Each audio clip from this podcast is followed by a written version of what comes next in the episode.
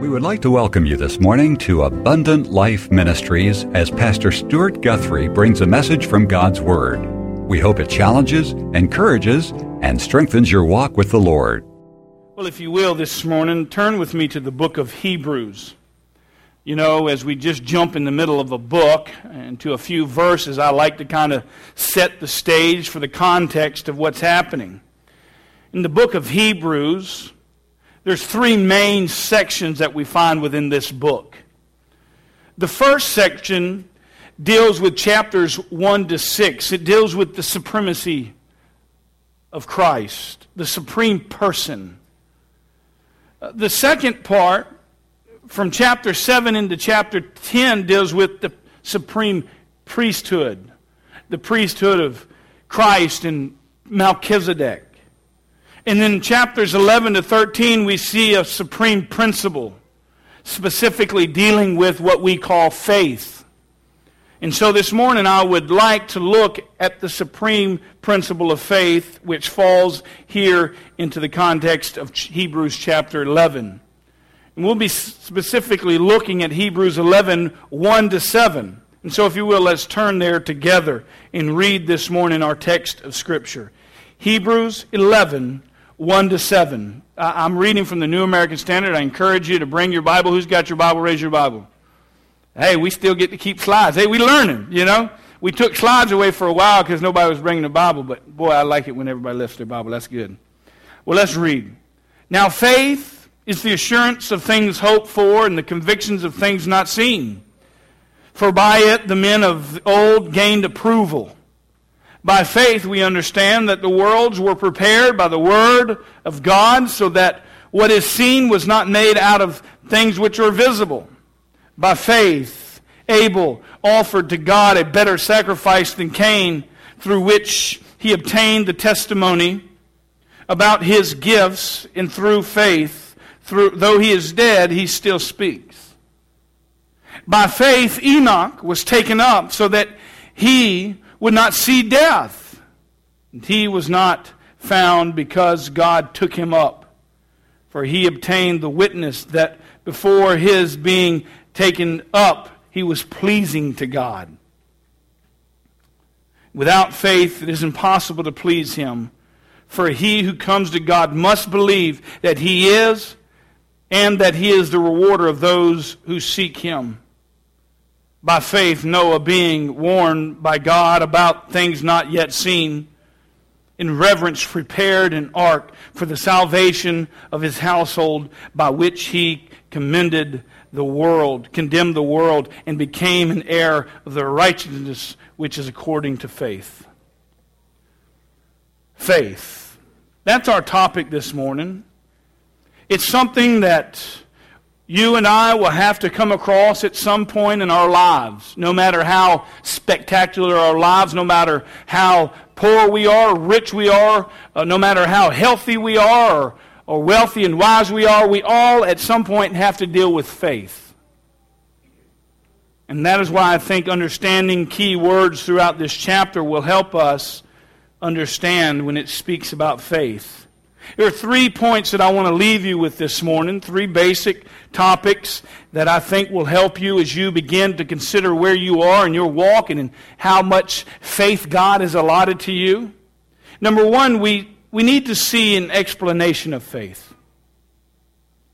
We need to see an explanation of faith. Secondly, we need to see an example of faith. And thirdly, we need to see an evidence of faith. I want us to really understand what faith is and what it means so that we can evaluate our lives and begin to see truly where we are and if we're living our lives by this, what we call word faith. Or to ask ourselves a question to see if we've really, if we've maybe built a facade, so to speak, of faith within our Christian minds. A facade is an outward appearance that is maintained to conceal a less pleasant or credible reality. And I don't know about you, but I feel like we are living in times in which we must live lives of extreme faith. The culture is against us. The world's against us. We are seeing more persecution in today than we've seen in the last four or five years because of media. We actually get to see it unfold before our very eyes. And I want to be reminded of what it is to live by faith. You know, many people think just because I'm a preacher, well, I live by faith all the time. No, I have to be reminded of what it is to live by faith. Because in my life, just like in your life, we go through different trials and different temptations and different things, and we have to be reminded on a regular basis of what it is to live by faith. And so, I want to be reminded so that I can live by faith when things are going good, and even more so while things are not going so good. And so that brings us to the first point understanding that we need to see an explanation of faith. The author of Hebrews seems to think that it's a very important word, very important for you and I to understand, to grasp the correct definition of faith in what it really is. But Webster gives this definition of faith. They say it's a firm belief in something for which there is no proof. It says a belief and a trust and loyalty to God, an allegiance to, to duty or a person. Well, I would like to make a few comments. I want you to understand this morning faith is not believing in something in which there is no proof in the fact that you and I are here this morning, that we exist, is proof in itself that there is a God and that He exists. It might not be good enough proof to some to convince them of it, but it is proof because nothing comes from nothing. So, yes, we have proof that there is God because things exist in our world. When you were out on that river this weekend, or you were out on that hike, or walking out on that beach and playing in the sand as the waves came in, or whatever you was doing this week, we should have been reminded that God exists, that something created everything that we see. The fact that we have DNA within our body and our makeup is only possible by a God that created it. When we begin to understand and see how the body functions and how children are made within the womb and how they are formed and, and how everything comes together and it's, it's a, something only God can construe together. So faith is not just simply proofless. That's the Webster's dictionary meaning.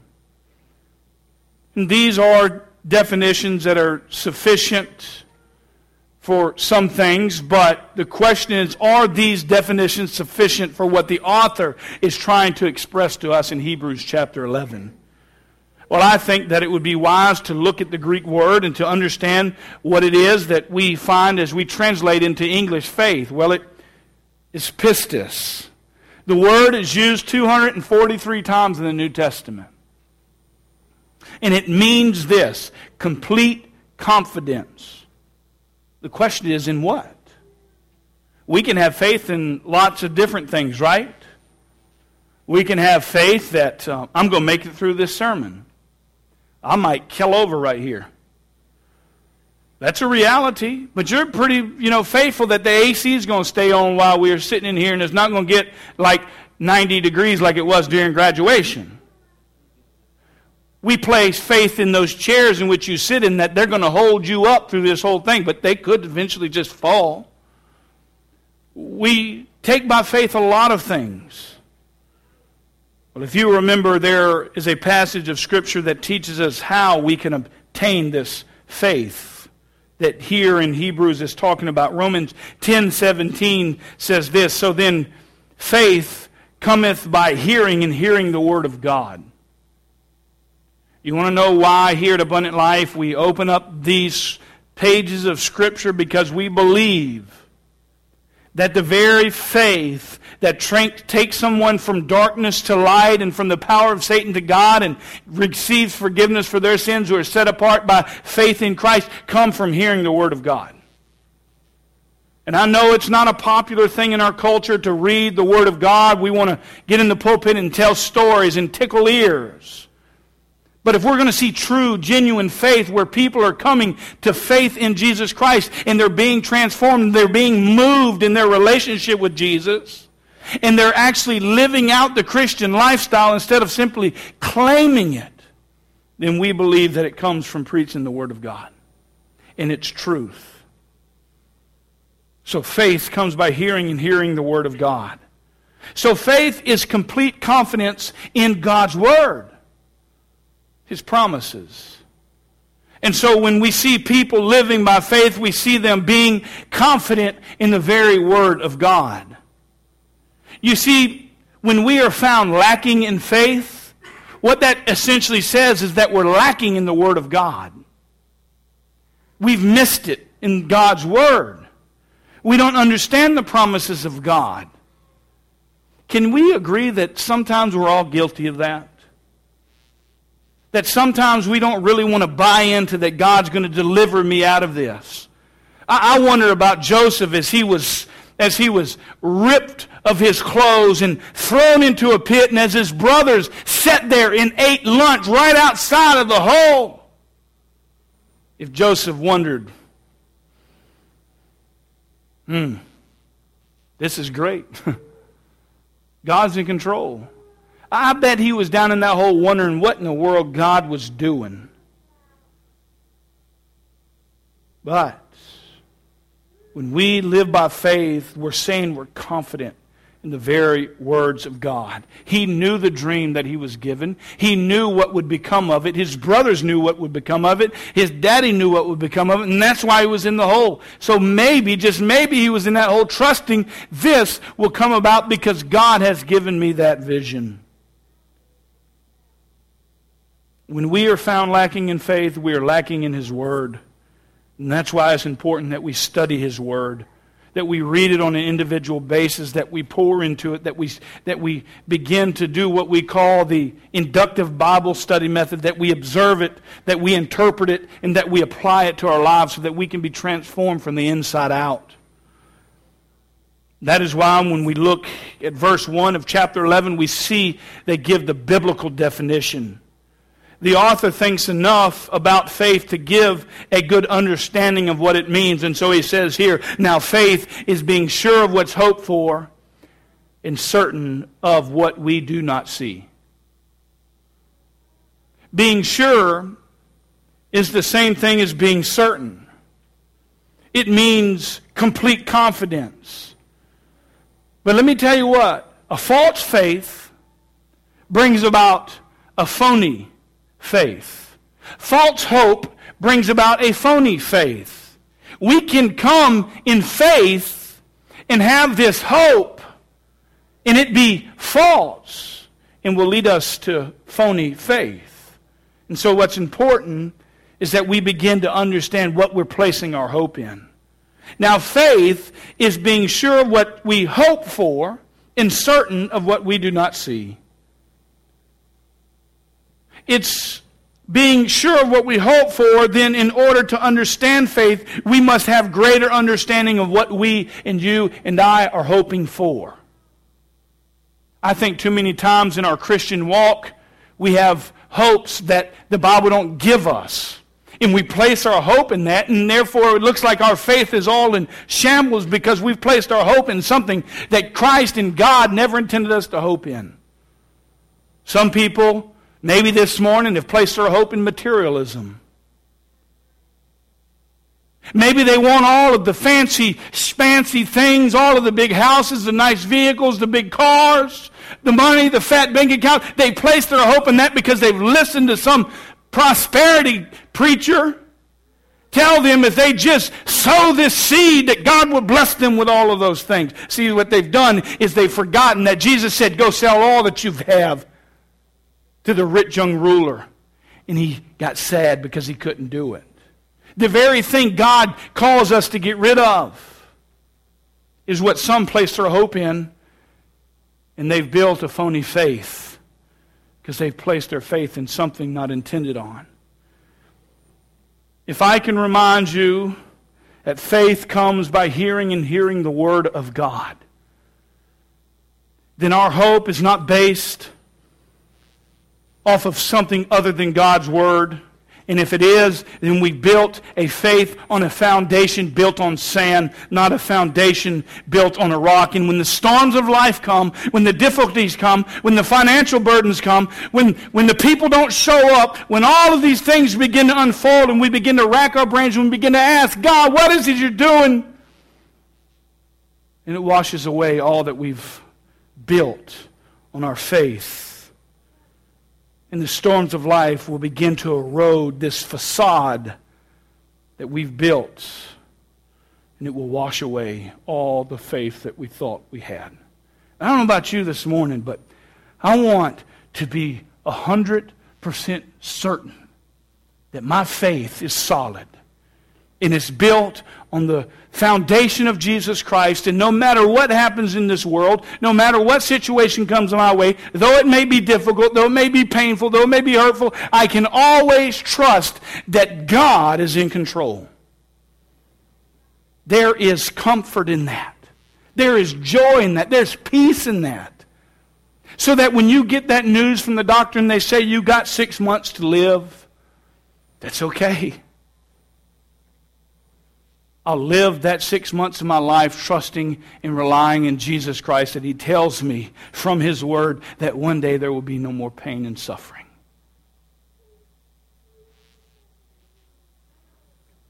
You know, our school right now is in difficulties. We sent out a letter this week and we said, hey, listen, you know, our student numbers are down. We, we've got 32 registered, maybe 33, with the possibility of some more. But if we don't reach 50 students at Abundant Life, then we might not be able to open the doors. Are you okay with that? Let me tell you something this morning. When our faith is in the sovereignty of God, when we have a faith built on a foundation like Jesus, we're okay with whatever God's doing. You see, when Joseph was in the hole, he didn't realize that God was selling him into Egypt so that he can be put into Potiphar's house, so that he could be the leader, so that he could eventually accomplish what God delivered to him that would happen. It looked bad, but listen, God was in control. God causes all things to work together. That should encourage us to have this solid faith. The question that we have to ask what are the promises of God? That's what we hope for, the promises of God. Does, can anybody give me the book, the chapter, the verse that God says He's going to keep the doors open to this school? So, if we place our hope in that, then that's a false hope, right? But he does say that he will accomplish his goal and that he will cause all things to work together for good. So we can stand on that and say, I'm going to place my faith in that. That, listen, if those doors don't open, then God's got a bigger plan. God loves those kids more than I love those kids. God loves you and everyone in this church more than I love you. And because of my plans, keep getting shattered. And what I think's going to work don't work. And what you think's going to work don't work. And we try everything. God's simply saying, sit back and, and have peace and comfort knowing I'm going to take care of it. I'm going to take care of it. And you can bet your bet that God is not going to let one of those kids die and go to hell if they will choose Jesus Christ. Now, I'm not saying He's going to close the doors. My prayer is that He keeps those doors open, that this church continues to thrive and to grow and to be conformed more to the image of Christ, and that we get our house in order and that we begin to, to become a lighthouse to the community of Hardeeville. But in the midst of that, we have to have a faith that is irremovable that's found in Jesus Christ. Matthew 11, 28 to 29 says, Come to me, all who are weary and burdened. We got any of those folks here this morning? I don't know about you, but I'm weary and I'm burdened. If you're not, we need to have lunch together. I need some encouragement. Come to me, all who are weary and burdened, and I will give you rest. I was saying that the other night at yesterday, day before yesterday at 2 o'clock in the morning. God, give me rest. One man told me when I was in Montana preaching, he said, You know what, Stuart, you might as well go to sleep. God's up all night, anyways. Let him worry about it. How true is that? I will give you rest. Take my yoke upon you and learn from me, for I am gentle and humble in heart, and you will find rest for your souls. Who needs rest? Who is weary? Who is burdened? Are we being faithful this morning by having confidence in God that His Word is true? He says that you will find rest in His soul in your soul. Isaiah 40, 29, 31 says, He gives power to the weak and strength to the powerless. Even youths will become weak and tired, and young men will fall in exhaustion, but those who trust in the Lord, He will give new strength. We could preach a message called The New Strength. That's what I want. I want to watch everybody around me fall tired, and yet I want a new strength that says, How can this dude keep going on because we're trusting in Jesus Christ? Our faith, our hope is built on nothing less than Jesus' blood and righteousness. Ain't there a song like that?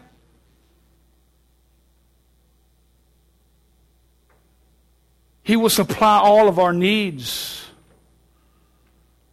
Those who trust in the Lord will find new strength. They will soar high on wings like eagles. They will run and not grow weary, and they will walk and not faint. Let me tell you, that's got to be done through Jesus Christ. Because it don't take but about 45 minutes of going out and mowing grass and weeding, and you feel like you're going to faint. Okay? It's hot outside.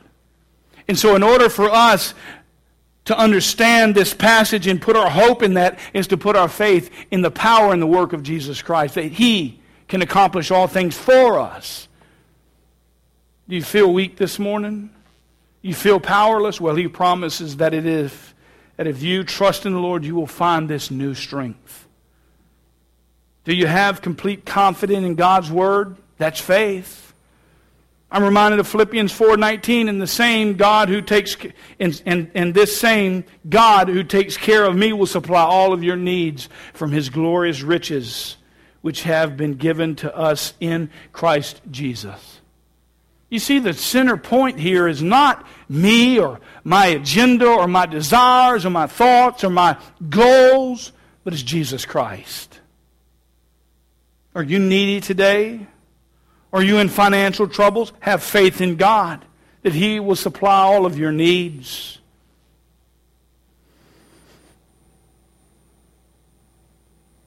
Hear this, by the way. What you think you need may not be what you need. Would you agree with that? How many times have you said, I need this? And you get it and you realize you didn't need it. Well, listen, I think many times we go to God and we say we need this and we fail to realize God knows our needs. And He promises to supply our needs. You see, we made it through last year, didn't we? Did, did we come out positive on like, did we come out making millions? No. He supplied just what we needed. And He will supply for us that which we need if we trust that might not be what we want. He says, I'll give you what you need. Are you needed today? We need the faith. He says, Seek first the kingdom of God and his righteousness, and all of these things will be added unto you. You see, priorities, perspective, that's where we need to be. Focusing on what God wants and trusting in him. God knows our needs. He knows that this school needs a certain amount of students. We picked a number, right? As if we know what we need. We picked a number based off of a budget. But God knows what we need.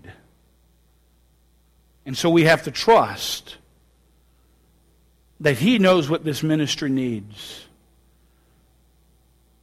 Because I'm reminded in Isaiah 55, 8, and 9, he says this, For my thoughts are not your thoughts. Would you not agree with that? nor my ways, your, nor are your ways my ways. Amen to that. Declares the Lord. For as, as the heavens are higher than the earth, so are my ways higher than your ways, and my thoughts than your thoughts. And so to have faith in God, we must understand that God is above our realm of understanding. So have faith that God will give us what we need to have complete confidence for our lives, for our school, for our church, for our community, for our nation, for our leadership of America. Romans 8, 37 to 39 says, No. Despite all things, overwhelmingly, victory is ours through Christ. You see, all of it boils down and points to Christ, who loved us.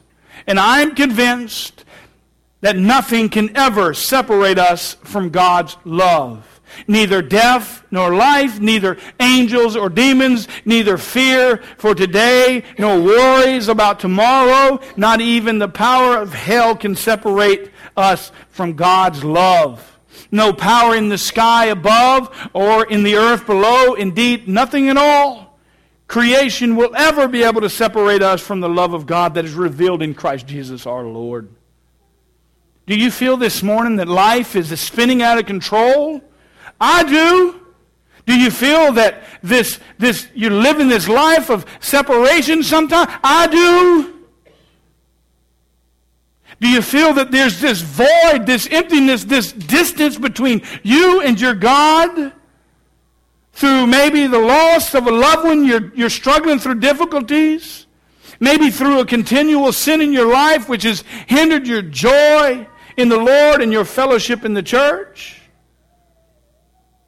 I want you to understand this morning not even hell can separate you from the love of God this morning. No demons, no devils, no power from above or below can separate you from the love of God that is revealed in Christ Jesus our Lord. The question that you have to ask yourself is Are you crucified this morning with Christ? Are you in Christ? Or better say, is Christ in you? If you are, I want to encourage you to have faith. Have complete confidence in God's promises. You see the word faith, when spoken here in verses 1, verse 3, 4, 5, 6, twice in verse 7, are always followed by obedience. True faith accepting with complete confidence to the point moves us to obey God and believe his promises that God has given to us. Our sole purpose in this life is to bring glory to God and enjoy him forever.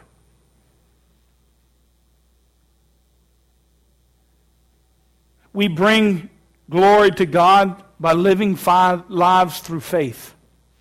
Would you not agree? That when you see somebody living on faith, it's pretty astounding to see what kind of lives they lived and how God is, has, has ministered through that faith to somebody else. But in a culture that says we need to have everything right now, which everybody's impacted by, we miss out on living in faith because we want security we want to know just how many students we have. We want to know the, the precise number. Now, I understand that in the realm of other people's money, okay, we don't need to be living on faith with their money, right? I mean, you might, might be all right with me uh, living on faith with my checkbook, but you don't want me living on my faith with your checkbook. At least I don't want you living on faith with my checkbook. And so we have to be careful in understanding what it is to live on faith while also running and maintaining a church and a school. And that's why we set a budget.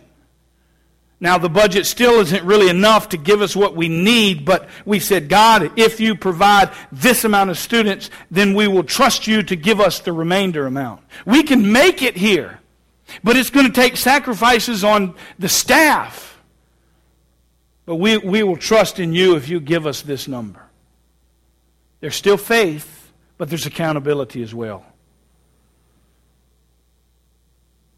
True faith is having complete confidence and while our sole purpose is to bring glory to God and enjoy Him forever, faith is how we live that out. What better way to glorify God than to stand on His promises? If you are not this morning believing in the promises of God and enjoy Him, how can we expect to give hope to the community in which is hurting and, and in shambles? Uh, have y'all I mean, some people live in Hardeeville. My, who lives in Hardeeville? I think we got one family in our church who lives in Hardeeville. Think about that. We got one family who lives in Hardeeville in this church. What's that tell you what's going on out there? They're struggling. They're struggling. And how can we give them hope and assurance if we don't have faith to give God glory. We've seen the explanation of faith from the world, from the Greek, and from the Bible, but secondly, we need to see an example of faith. I don't know about you, but as a human, as a, as a man, I, I like to see things. I'm a visionary kind of guy. Like, tell me a story that's great, but show me the movie. Okay? Like, I can read it, it just don't do it for me. I got to watch the movie. And then it's like, yeah, I like that much better. It encourages me, it gives me hope that I can, through the strength and the power of Christ, accomplish these things like so many have done throughout the Word of God, throughout the Bible, and some in more recent history.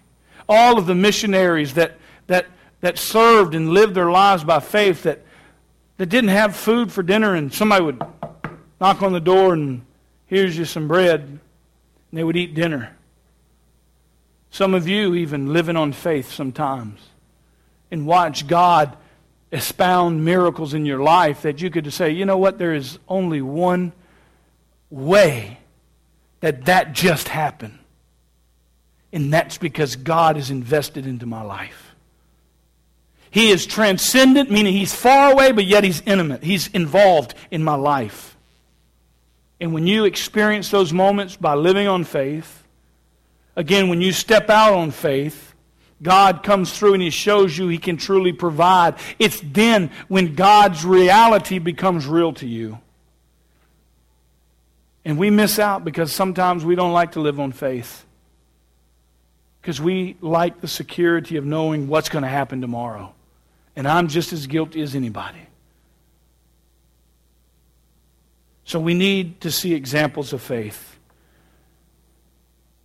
These men of the Bible were people just like you and I. They struggled, they failed, but they lived lives of faith and obedience. And here in chapter 11, we call this the, the Hall of Faith. We see many people that made major impacts in our history because they had a firm foundation that was built upon Jesus Christ in faith. Co- complete confidence in God and in His Word. And because they had faith, they were obedient. You know, Virgil this morning brought some great wisdom to the, to the Sunday school class. And we asked the question, why does bad things happen to good people? And, and we talked about how God, in the midst of those difficulties, can can be glorified and, and he can use those moments to, to accomplish his purpose. But too many times as, as Christians, we live our lives in, in something that's not pleasing to God, and then we want to know what God's doing. We want to know why God isn't coming through. And the reality is, is sometimes we put ourselves in situations, and God ain't just going to pull us out of that hole. He's going to let us smolder in that and use it as a life lesson. And so make sure that when we have confidence in something, that it matches up to this. We don't live lives that, that don't match up to the Word of God and expect God to bless it. We have to make sure that, that everything is built upon the foundation of God's Word. And then we can put our hope and our faith that God will take care of it. And so here we see in verse 5 that because Enoch had faith, he had complete assurance he would never taste death, and he, and he was taken up, it says. By faith, Enoch was taken from this life so that he did not experience death. He could not be found because God had taken him away, for he was taken, he was commended as one who pleased God. Verse 6 tells us how important faith really is. As he says, faith is impossible to please God because anyone who comes to God must believe that he exists and that he rewards those who earnestly seek him. Faith and believe come from the same Greek word. They mean the same thing to have confidence in. We see that having this kind of confidence in God pleases God. It pleased him so much that he took Enoch up with him. And then we find in verse 7 it tells us about the faith of Noah. Now, what it doesn't tell us is all of the difficulties that Noah faced while he had faith.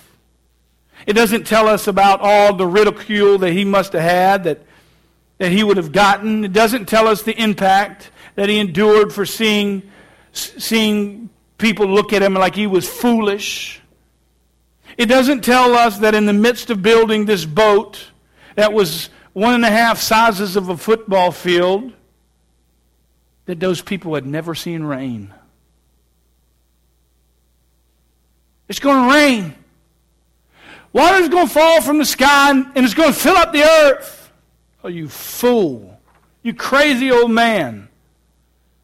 And yet, it simply tells us that he complete his process, his project, by complete confidence in the warnings of God. God warned, he had confidence. God speaks to his word, we place our faith in that. And he didn't see those things until they came. But yet, he had faith, and that was good enough for God. And so, by faith, in God's warning, he built the ark which would be his place of salvation, his means by which God would save him and seven others. It was a faith that saved. Noah had faith in things not seen because God gave him warnings. And he listened and listened. When God speaks to us through his word, that's why we should read his word because he does speak to us through his word. When we read his word and he speaks to us through his word, we can place our faith in that. When I came across a prophet in the Old Testament the other day, it spoke to my heart. It gave me confidence in being able to have faith in God even in the midst of hardships. I was sitting in my office thinking about Seeley Lake, Montana. My wife and I and my children ministered there for two years prior to coming here. And I was thinking about what a blessing it was, and but yet how difficult it was, and and how things seemed to be going well, and how God began to give us a vision for the church and the direction for the ministry. But in the middle of all of that, I remember how hard it was on my children. And as my daughter brought forth tears one day, she asked the question, Why so far from home, God, did did God send us? And I just, you know, wanted to hug her and tell her, oh, it'll be all right, it'll be okay. And you know, she said, I just want the family to be together. And trying to help, I told her, I said, honey, we have a family here. And she said, I know it's not the same, Daddy. I said, I know, sweetheart, but what's our purpose?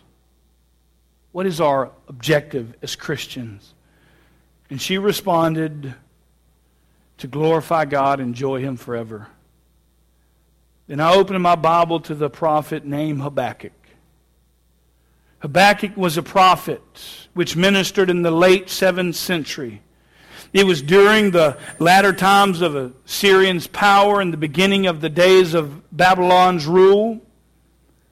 During this period, justice and faithfulness had almost disappeared completely. There was mass amounts of wickedness and, and violence that had been unchecked.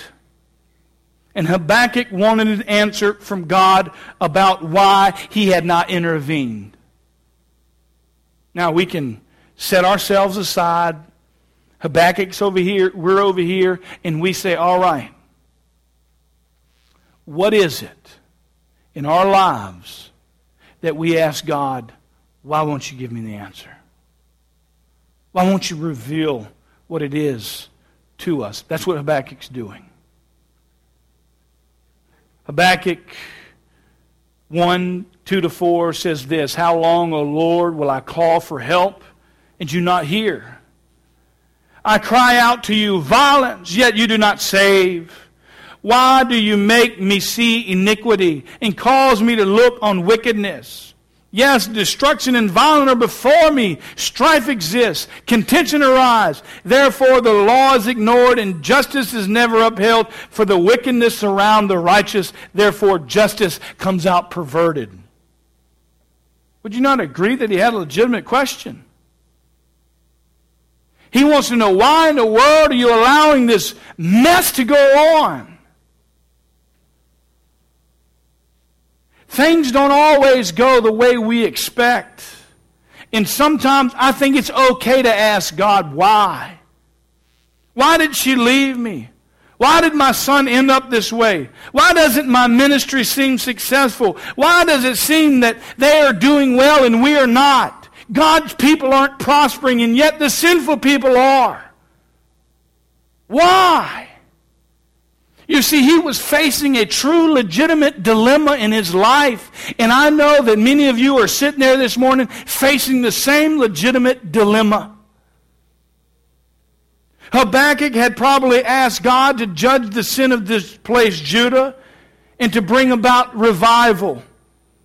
Seeking that they turn from their wicked ways and turn back to God, but yet Habakkuk was struggling with why God would allow them to become so evil and just sit there and watch it happen.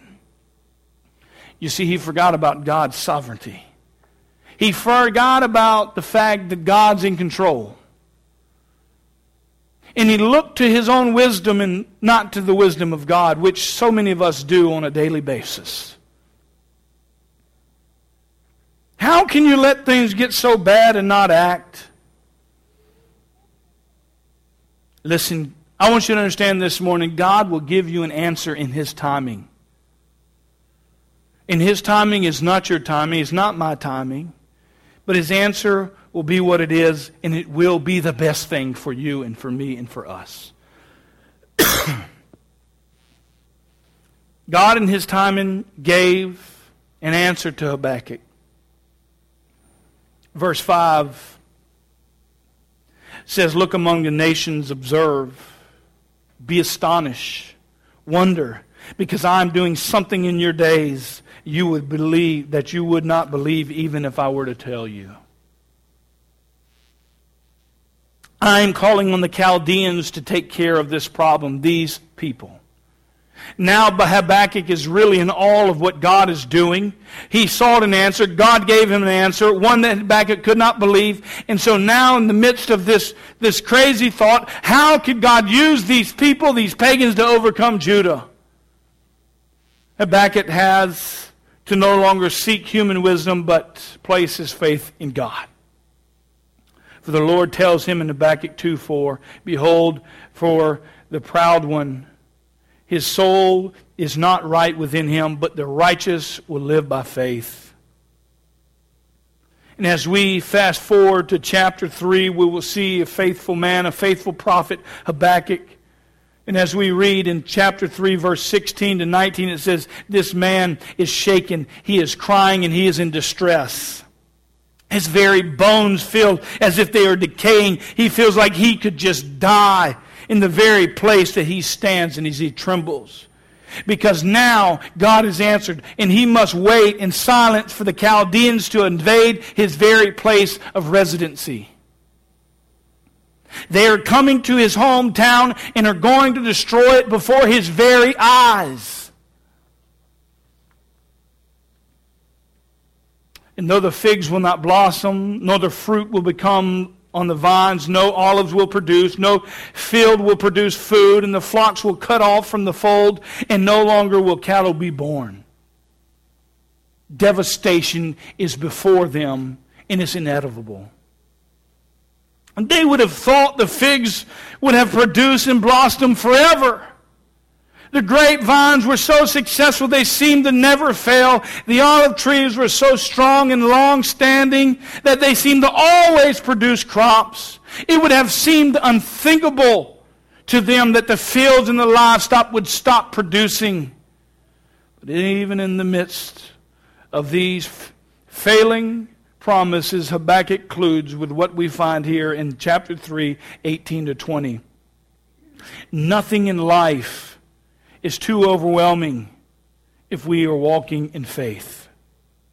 Trusting in the complete confidence of the words of God and words of the Lord.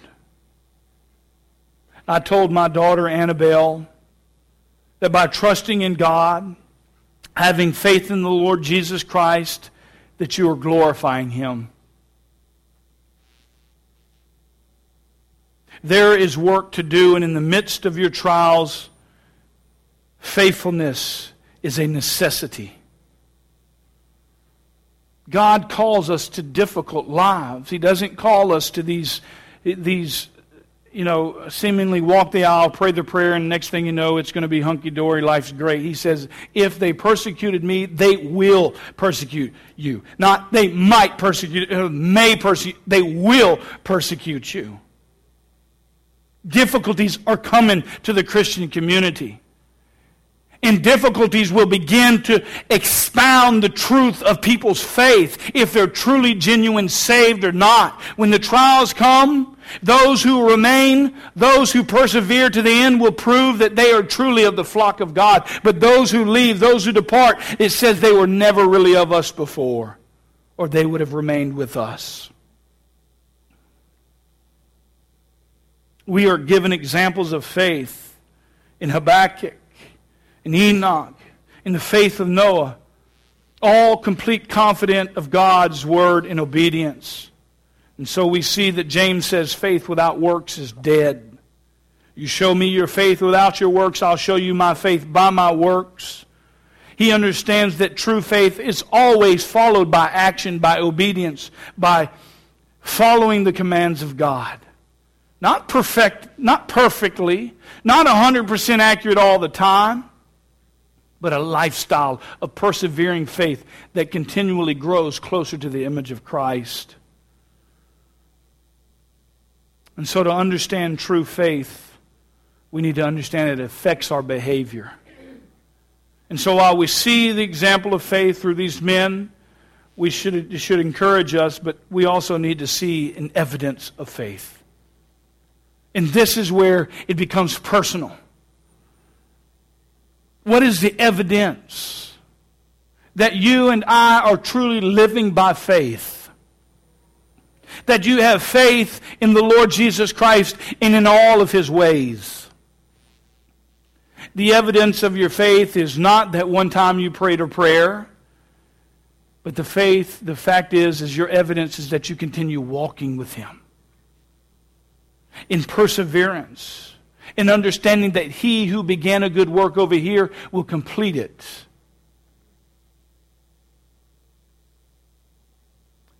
We need to have the evidence of a faithful walk in Christ. And one way to know that is to ask yourselves the question Do I follow God's commands? Again, not perfectly, but do I desire to follow the commands of God?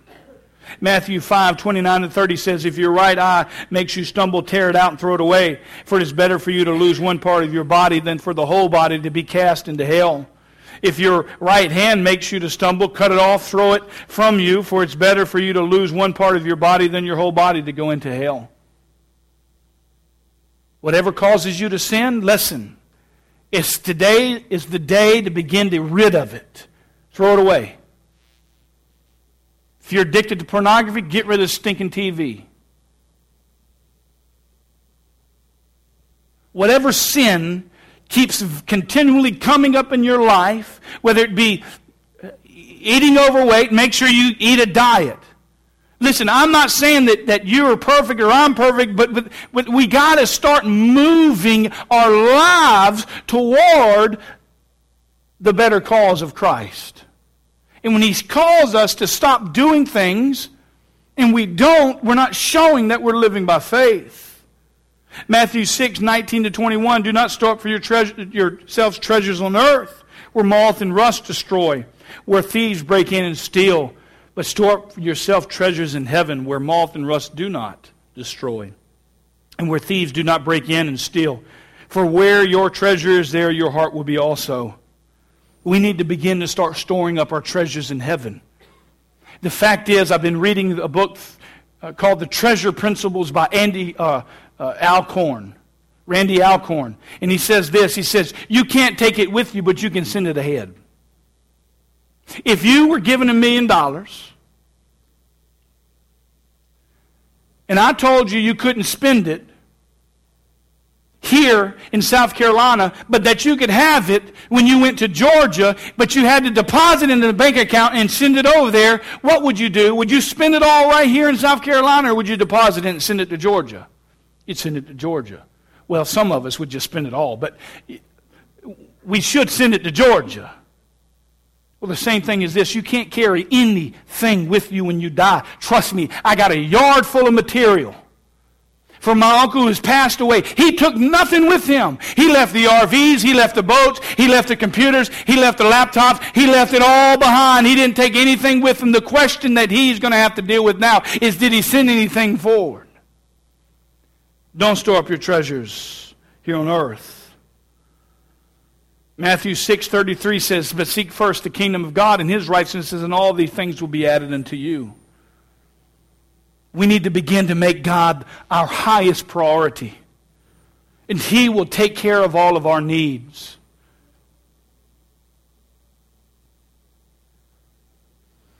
Matthew 18, 15 to 17.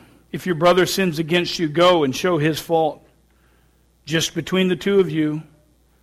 If he listens to you, you've won your brother over. But if he will not listen to you, take one or two others along, so that this very matter, every, uh, every matter that may be established by the testimony of two or three witnesses. For if he refuses to listen to you, tell it to the church. And if he refuses to listen to the church, treat him as you would a pagan or a tax collector. We need to begin to resolve disputes in an orderly manner. We live in a culture that loves to backbite and gossip.